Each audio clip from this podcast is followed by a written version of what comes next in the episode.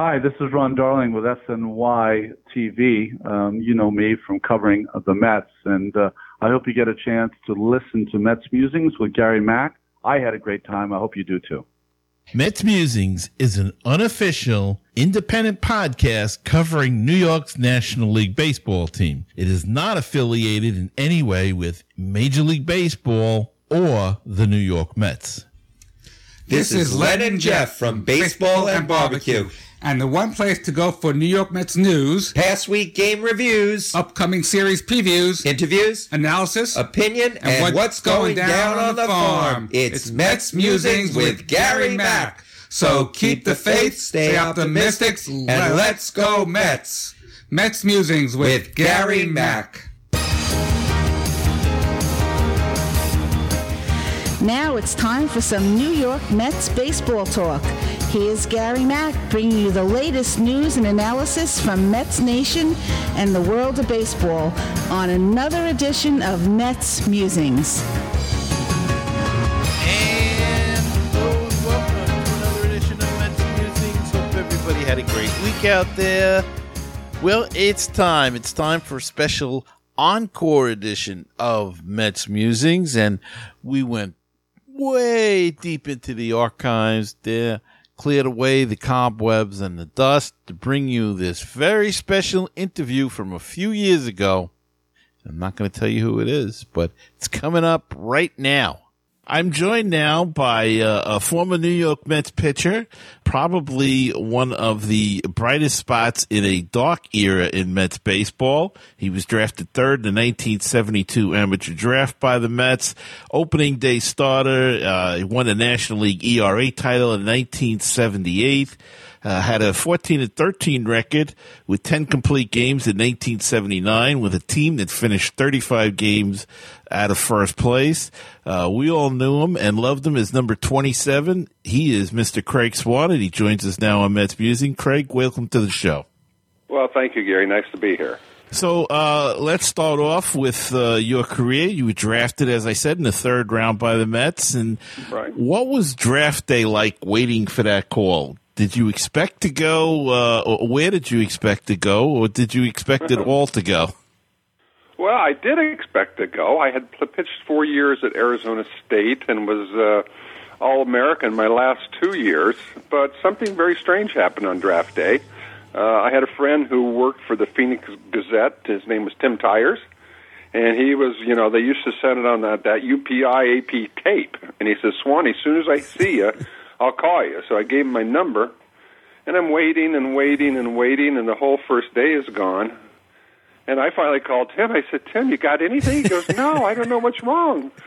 And so, uh, second day, they kept going. And uh, at the end of the second day, he calls me and said, You were drafted in the third round. We lost it on the UPI AP ticker tape thing. and so it wasn't showed up. So for two days, I didn't think I got drafted. now everything is so instantaneous. It's just it's it's hard to imagine that. right, right, right. Yeah, yeah. I can't. You know, not today. That wouldn't happen. And uh, what were your thoughts when you heard that you were drafted by the Mets, having that great uh, pitching staff uh, with uh, Seaver and Koosman and Matlack? well, that's just it. I mean, when I then I, you know, I looked at the pictures. I said, "Well, it's going to take me a long time to get up there. These are, you know, great pitchers." Um, but as pitchers go, we get hurt, and you know, spots open up. So it didn't take me too long to get up.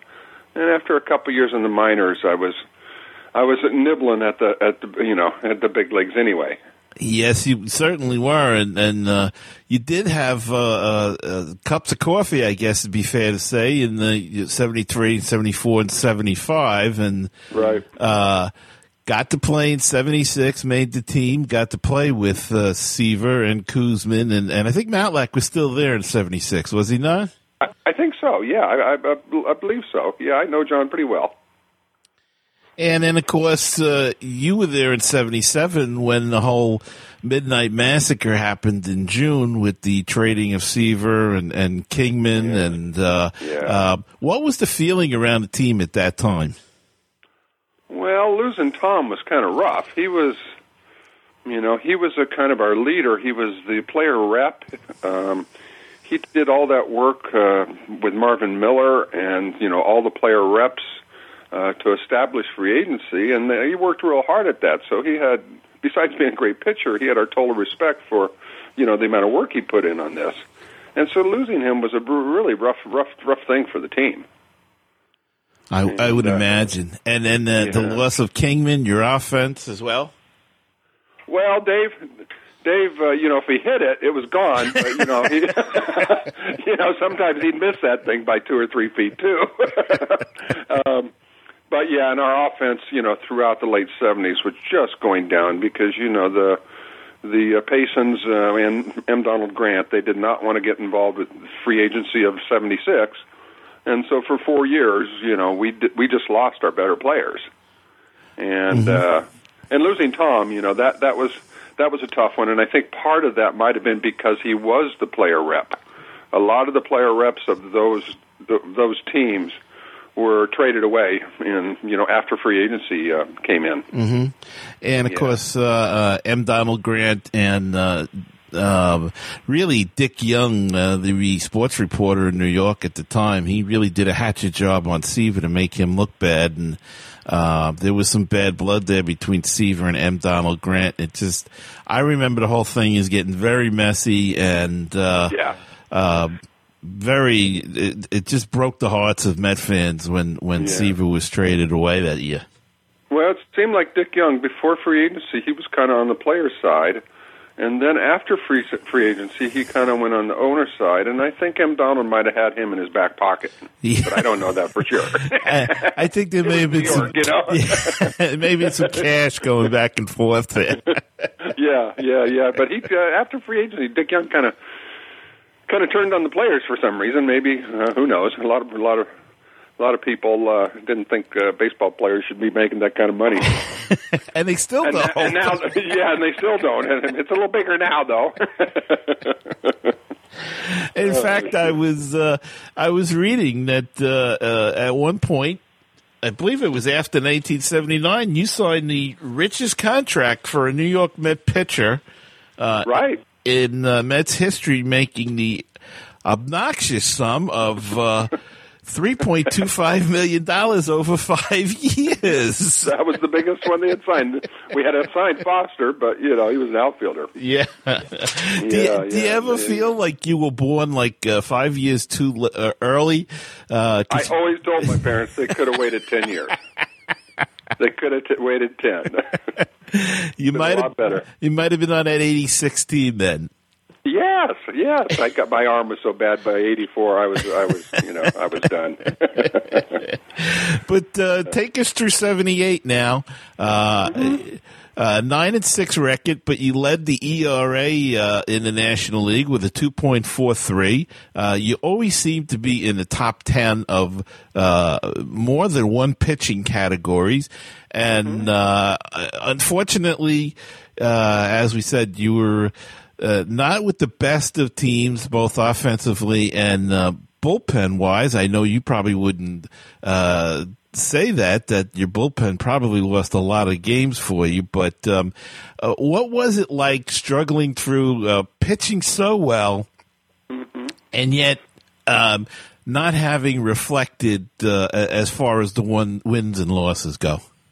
Well, as one one photographer, I forget George Kalinsky. You might know that name. Yes, I do. Yeah. He had a picture picture book of the Mets, and he pictured he uh, labeled this time of the Mets as the lean years. And I definitely played during the lean years, and it was again we were not getting, we were losing our best players, and they wouldn't sign any free agents. Uh, pitching, you know, it was it was frustrating because, you know, if I gave up a run or two, I, I you know would usually get a loss, and um, although at some point I thought it made me a better pitcher too, because I knew I couldn't give up many runs, so I kind of had to buckle down and um, you know just do the best I could. One of the the funnier stats of that, or funny, strange, sad stat uh, stats about that that uh, year, was at All Star break. My record was one po- one and five, with a two point five ERA. And, and luckily I kept it going. So you know, at least I got to, to nine wins, and I think I was the first or second pitcher in history to actually win the earned run average as a starter and not win ten games. Wow, it's it's So- unbelievable. Yeah, it was it was frustrating, but you know, we were trying as hard as we can could. We just we didn't have very good players. Right, right. That was a, a lot of uh, Yeah. journeymen coming through New York at that time. That's right. That's right. And uh, they were getting the guys that weren't costing much money, and they were keeping the costs down. And then across the town, there's George Steinbrenner. You know, he's he's spending as much money as he can, and you know gets gets a lot of winning teams because he did it. Now you did. Uh, we did say that you did play with some of the uh, uh, best players in Mets history. Um, uh, what was it like playing with Jerry Koosman? Did, was he uh, uh, helpful to you at all, uh, as well as Tom Seaver? Uh, yeah, they both were very helpful to me. Uh, Tom more about um, you know how to pitch each hitter because we were similar right-handed, hard-throwing pitchers. So the pitch selection that we make with each hitters, I would I would sit next to Tom in the dugout and just you know, okay, what would you throw this guy now? What location? What pitch? And that was very helpful. And then Kuzi was was was wonderful because he was he was always helping me out with my mechanics in the bullpen. So I had some pretty good coaches there, uh, besides my real coaches, but you know, great, great, great players helping me out.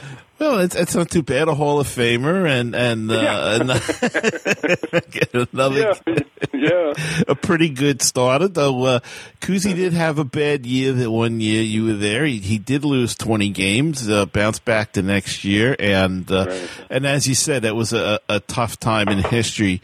Um, oh yeah. Now, uh, with the dawn of the '80s, did you start to see any of the uh, um, uh, potential that uh, once the Doubledays took over and the Wilpons and uh, uh, they started drafting some of the younger players? Well, I did. I was so excited that we were getting new membership. I mean, ownership because you know the, the other guy, the, the the old ownership again wasn't going to go with free agency. It didn't look like, and we to compete, we had to get some of those free agents. So when Nellie and uh, Fred took over the team, I was elated, and uh, you know it took them a couple years. I think one of the bigger ones was when they got Keith Hernandez.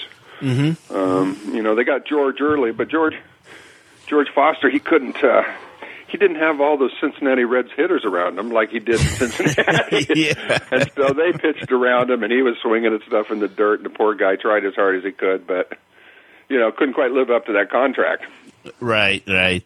Yeah, And yeah. uh, I guess your biggest season would have been '79. Then, uh, 14 and 13. Uh, you had, I believe, 10 complete games, Mm-hmm. uh, which is a rarity nowadays, of course. Yeah, they don't let him go. No, Uh, I was I always wondered. I go, God, if I only had to throw 100 pitches, I wonder how long I could have lasted. You know. and you pitched a lot of innings in your career too. Another thing that they don't let them do nowadays. Right, right, right. Well, a funny story down in Tidewater because I broke my elbow in '74 pitching, and um, so I go back down to Tidewater the next year and see if I can pitch. You know, after I healed, mm-hmm. and Joe Frazier was the manager Uh huh. uh, in Tidewater, and um, I, my arm was feeling pretty good, but he would, and this wouldn't happen today at all. When I pitched, uh, started a game, let's say on Monday, my day on the throw on the side would be Wednesday, a day, you know, two days after I started. He wouldn't let me warm up until the end of the game because he might use me in relief, and he did twice, and I got two saves that year in Tidewater besides starting. Now, Yeah, I don't. Yeah. Uh, any thoughts at all in, in uh, when you did suffer through some uh, injuries, uh, a, a lot of injuries in the Yeah. in the eighties. Uh, some of them were a little freaky, you might say. It real yeah, slightly. I had stomach problems. I had boils in my armpit. Uh, you know, I I can't remember them all. Now, I, I seem Uh. to remember at the time that some of that they said might have been stress. Was that anything to do uh, at all? Do you think, or uh, well, I think some of the stomach stuff might have been stress, but that didn't really hold me back as much as the arm stuff, and that was uh, stress in a different f- form. And I always thought that. Uh, you know, I the one of the things that contributed to my injuries was I tried too hard. Okay. I, I was always trying to throw the ball, you know, 100 miles an hour, and you know, now that I look back, I, I was a little younger then, maybe, you know, not not as wise, and if I could have cut it back maybe 90 percent until I needed to throw throw hard or hardest, um, I might have lasted a little longer. So I think I think over trying really uh, contributed to the biggest part of my injuries. And and they say that's a lot of it now that, that guys do try to throw the ball through the wall instead of learning how to control it better. Uh, uh, you know, guys like Koufax and, and even those guys, uh, Yeah. till they cut it back down, uh, they had control issues and problems and all sorts of pro- deals. Yeah, the one the ones I loved the most were like Randy Jones and Tommy John, and they couldn't break a pane of glass. but they could pitch every other day. And now, Sinker, a little slider. That's all they had. in uh, in 1981, you had a uh, weird injury uh, happen to you. You suffered a fractured rib. Do you want to talk about that at all? Oh, well, that was a comeback. Yeah, I'd come back from the rotator cuff tear uh, and pitched. I was actually the first pitcher to come back from that injury because uh, they hadn't perfected the arthroscopic surgery yet. So I was out pitching. Uh, I was back in '81, and uh, we were playing up in Montreal, and. Uh, I think this might be a record, Gary. Also, I have some dubious records. Um, Tim Tim Raines was leading off, you know, great player, and uh, first pitch, base hit between third and, and short. Okay, and Ron Hodges is catching, and so we know Raines is going to steal. So Hodjo calls for a pitch out, and so I throw a pitch out. Hodjo comes throwing to second, throws it too low, and hits me in the ribs and breaks one of my ribs. and so basically, Raines got the second. I was removed from the game, really throwing only one official pitch and a pitch out. Um, and Raines scores. We never took the lead, so I threw one official pitch and I got the loss. so I don't know if there's anybody who's been done that, but I, I, I that might be some sort of record. yeah, that could be a record. I'll take it. I don't care. And it's it's funny you mentioned Tim Raines because uh, now the talk is uh, uh, Tim Raines going to the Hall of Fame possibly within the next. He has two years remaining on the ballot, and uh, uh, is he a Hall of Fame player in your estimation? I, gosh, I kind of think so. Boy, he was so tough. I, I I always thought he was one of the better players of my day. But I, I don't lo- I don't know all the numbers and stuff. Uh-huh. You know, like you know, I don't follow the numbers, but he sure was a quality player. And and you've played against and with some uh, some Hall of Famers. Uh, Joe Torre was your manager for a couple of years there. Uh, Absolutely. What can you tell us about Joe Torre?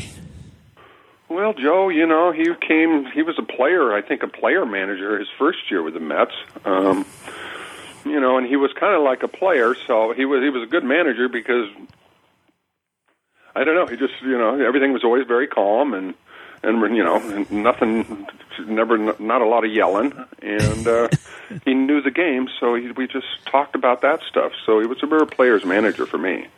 And uh, uh, you've also played with uh, uh, Rusty Staub. And Rust, Rusty, one of my favorite people on the planet. yeah, yeah, he definitely was. He was a he was one of the nicest guys I'd ever played with, and we lockered next to each other for about four years. And I think uh, definitely, I think he's a he's a Hall of Famer. Uh, I mean, uh, not too many guys uh, got as many hits in both leagues as Rusty Staub did, and uh, uh, I don't know why he's not in the Hall of Fame, but really, he was a great ball player. Really enjoyed watching him play. Yeah, had a really long, long career too. And uh, you mentioned Ron Hodges. I'm an old catcher myself, so uh, I love the catches. Ron Hodges, I Uh-huh, remember, sure. and John Yeah. Stearns, of course. Uh, uh, uh, some of the players. He played with a young Wally Backman uh, a little bit. Uh, what can you tell us about Wally that you remember? Wally, well, Wally and I, one of my favorite stories to tell is about Wally, and uh, I, I've always been a sailor. My mom put me into sailing school when I was nine years old in California, so I always sailed, and I used to rent catamarans off the beach down in Treasure Island, where we had spring training over in St. Pete. And Wally and I, I think we were we were held back in spring training. Both had bad arms, and I took him out sailing in a catamaran once, and uh, we're about three quarters of a mile offshore, and the boat flips over. Not a big deal. They flip over, and you can reflip them and get back on. Okay. so, so we reflipped it, and when you flip the boat back over, you kind of get in between the hulls as you pull down the other hull, kind of on top of you, and then when it starts to come, you jump in between the hulls, and we did that. And we were hanging on to the trampoline, which is under the hulls, and I said, "Okay, Wally, let's just swim under the hulls and get on the boat." As we swam under the uh, the hulls to get on the boat, I didn't notice, but the front sail had pleated itself on one of the jib cleats, and as we let go of the boat, it started sailing away from us about five miles an hour toward Mexico. I swam as hard as I could for maybe a minute, and I wasn't catching it. And I said, "Okay." I turned to Wally. I said, "Wally, we got to swim in. How good a swimmer are you?"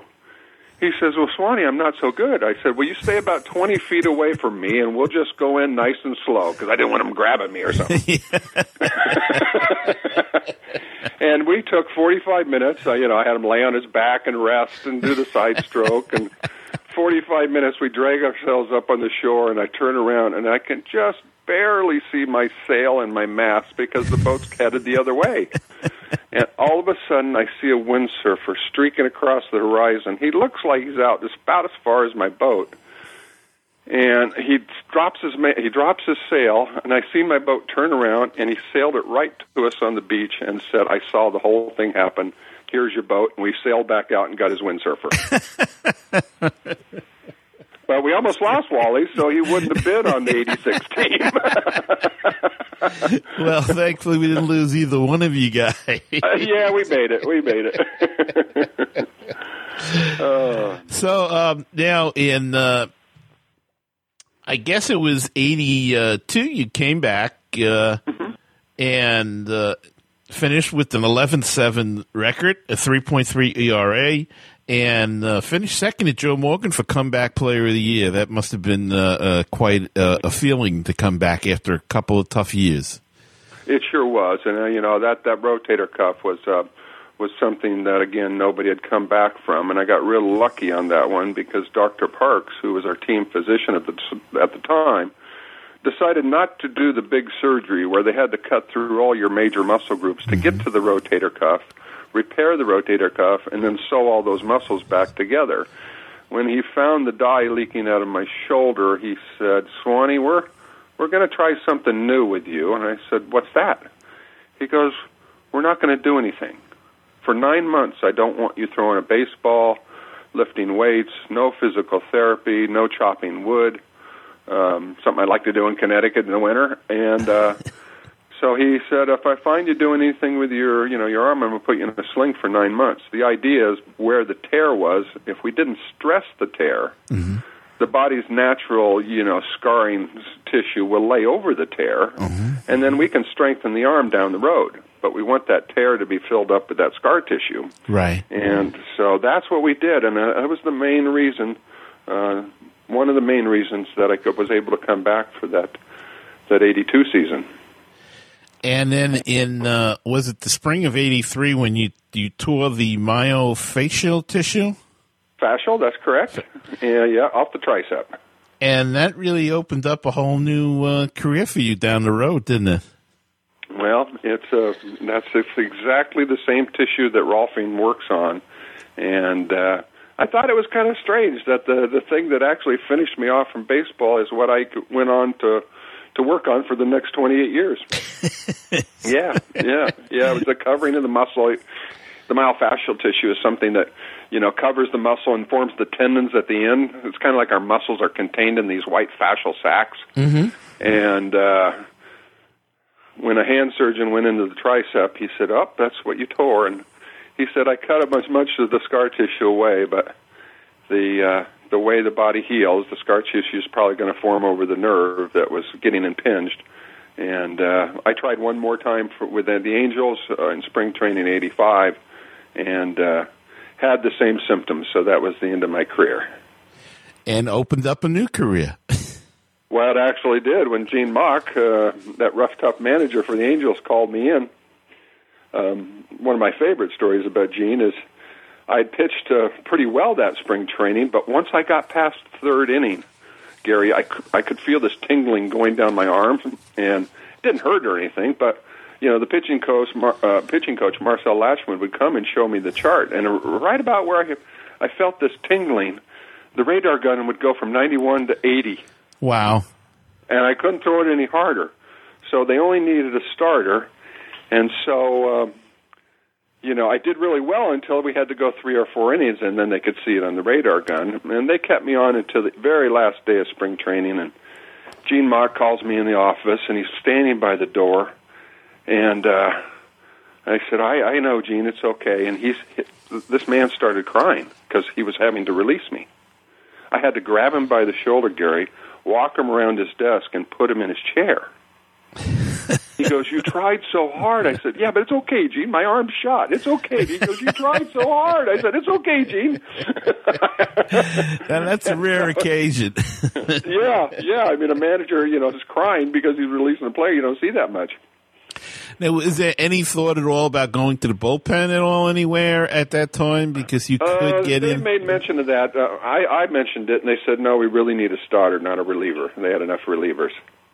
And, and I guess in in today's ball, you'd be shopping yourself all around, but in those days, they didn't do that as much. Not so much. No, Yeah. no, no. But you know, I got released that day, and the next day I was I was flying out of LAX uh, back to New York, and that's where I called the Rolf Institute and started my new career. I called them right from the right from the uh, airport with the quarters in the pay machine. Remember those days? Yes. had a lot of quarters, and uh, and uh, I talked. I got to talk to the president of the Rolf Institute, and he said, "Well, what have you been doing the last, you know, 15 years?" I said, uh, "Well, I've been trying to throw a baseball low in the strike zone." He said, "What?" I said, "Well, I was a pitcher," and he goes, "Okay, well, you got to get a year of anatomy." He asked me, uh, "You know, when did you go to school last?" I said, "Ah, I graduated from Arizona State in '82."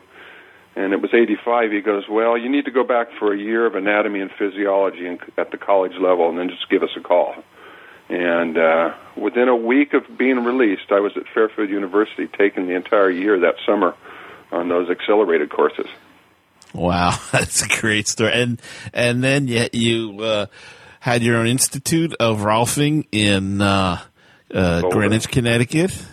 Oh i had my rolfing office yes yes i, I had uh, right in old greenwich there for the last uh, 15 years my son uh, is running the office now he he tried the business world after a degree in dartmouth and he ran to rolfing after two years in business And you also uh, got to help a former teammate in Tom Seaver.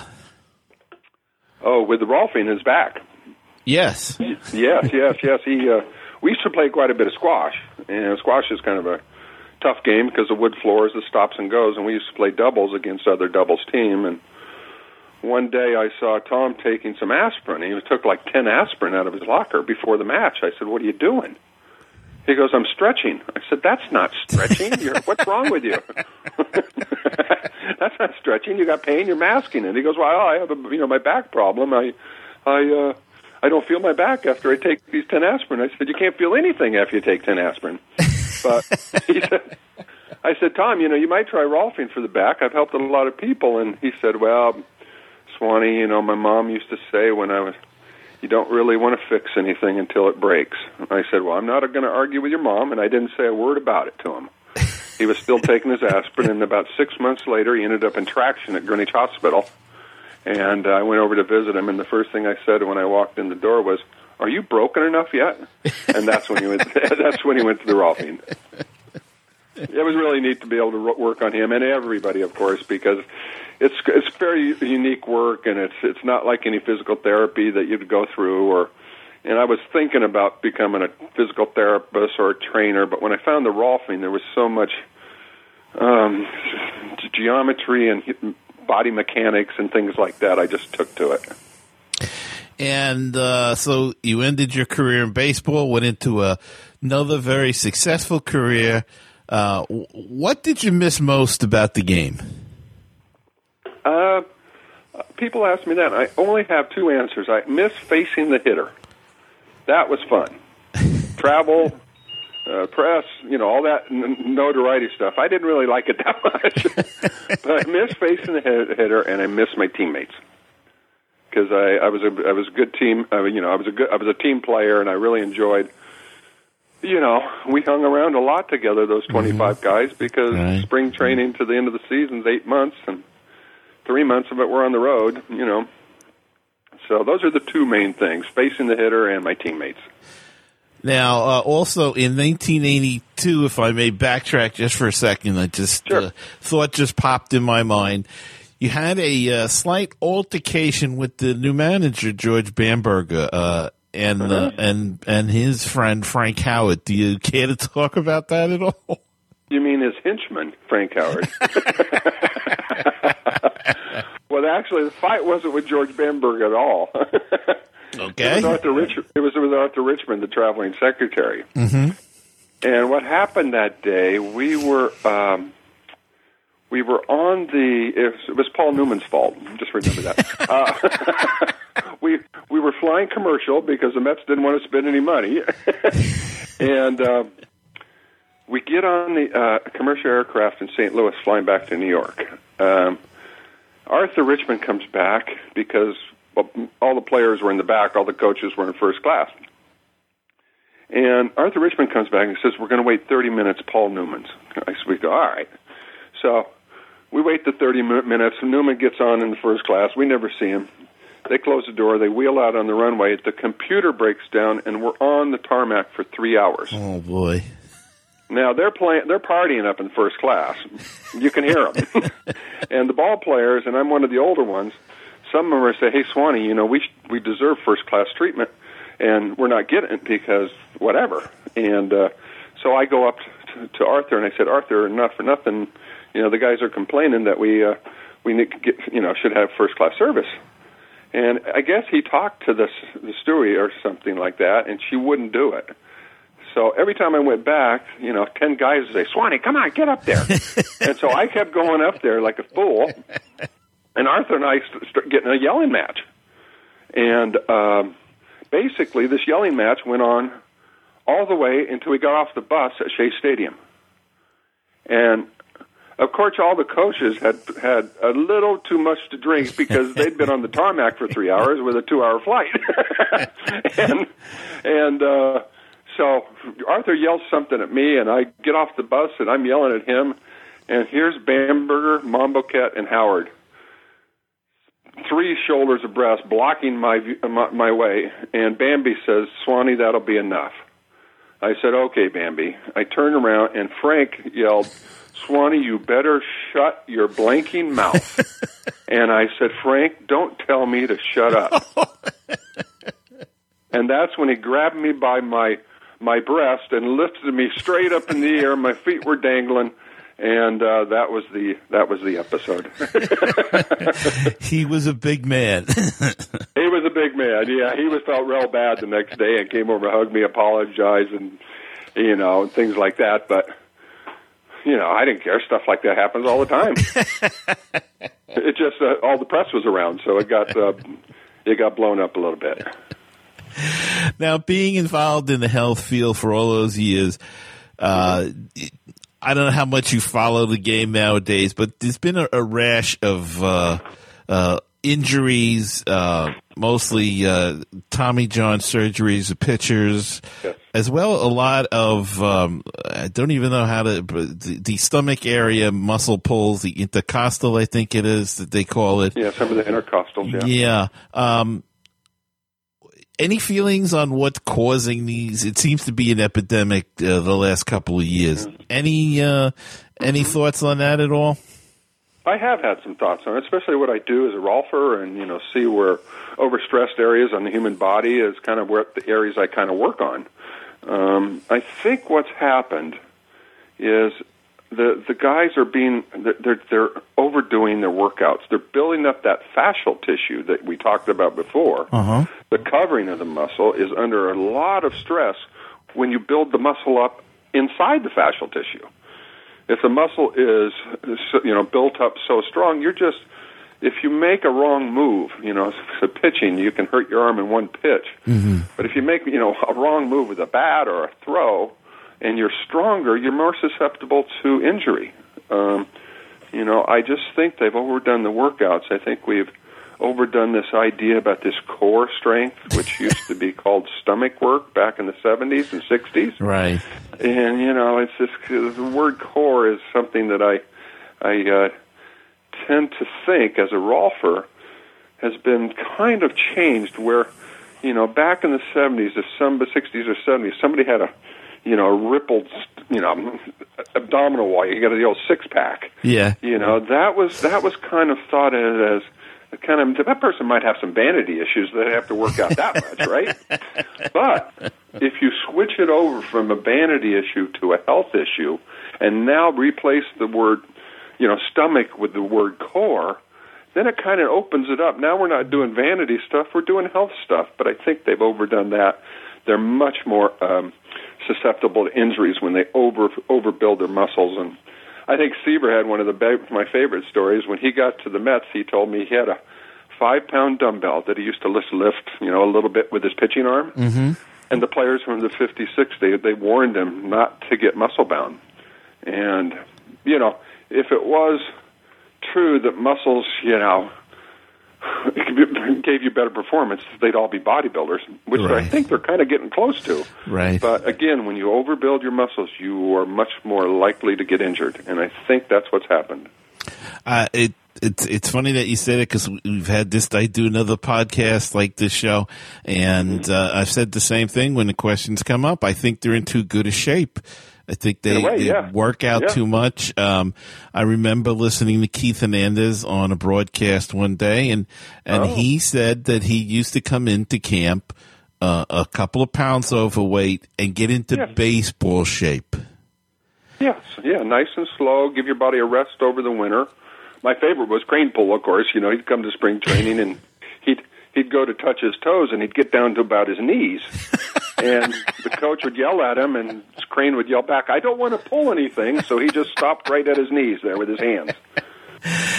and and he lasted what 18 19 years as a Met so maybe he Uh. had something there Yeah, he could hit a little bit, couldn't he? yeah, yeah, he certainly could Yeah, yeah. No, those were the days. We used to come in, yeah, spring training to get in shape, not to, uh, I don't know. well you guys used to Yeah, you guys used to have to work in the off season that's right. Exactly. that's right. now there's so much money they don't even have to do that anymore No, the money's got a little silly, so it's we never knew it was going to turn into this, Gary. When we were, you know, going for free agency in '76, we were just trying to get Seaver a hundred thousand dollars a year because he already pitched seven years, two Cy Young, you know, two Cy Young awards. yeah. and he's trying to get a hundred thousand a year yeah, yeah. well craig i really enjoyed this this has been uh, just a lot of fun and i want to thank you so much for coming on the show and uh, wish you well in your retirement Well, thanks so much, and a- anytime.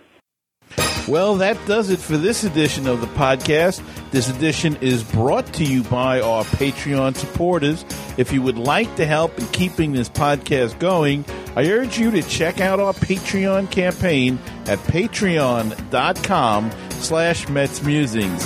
So thanks for listening to this episode, and until next time, keep the faith, stay optimistic, and let's go Mets.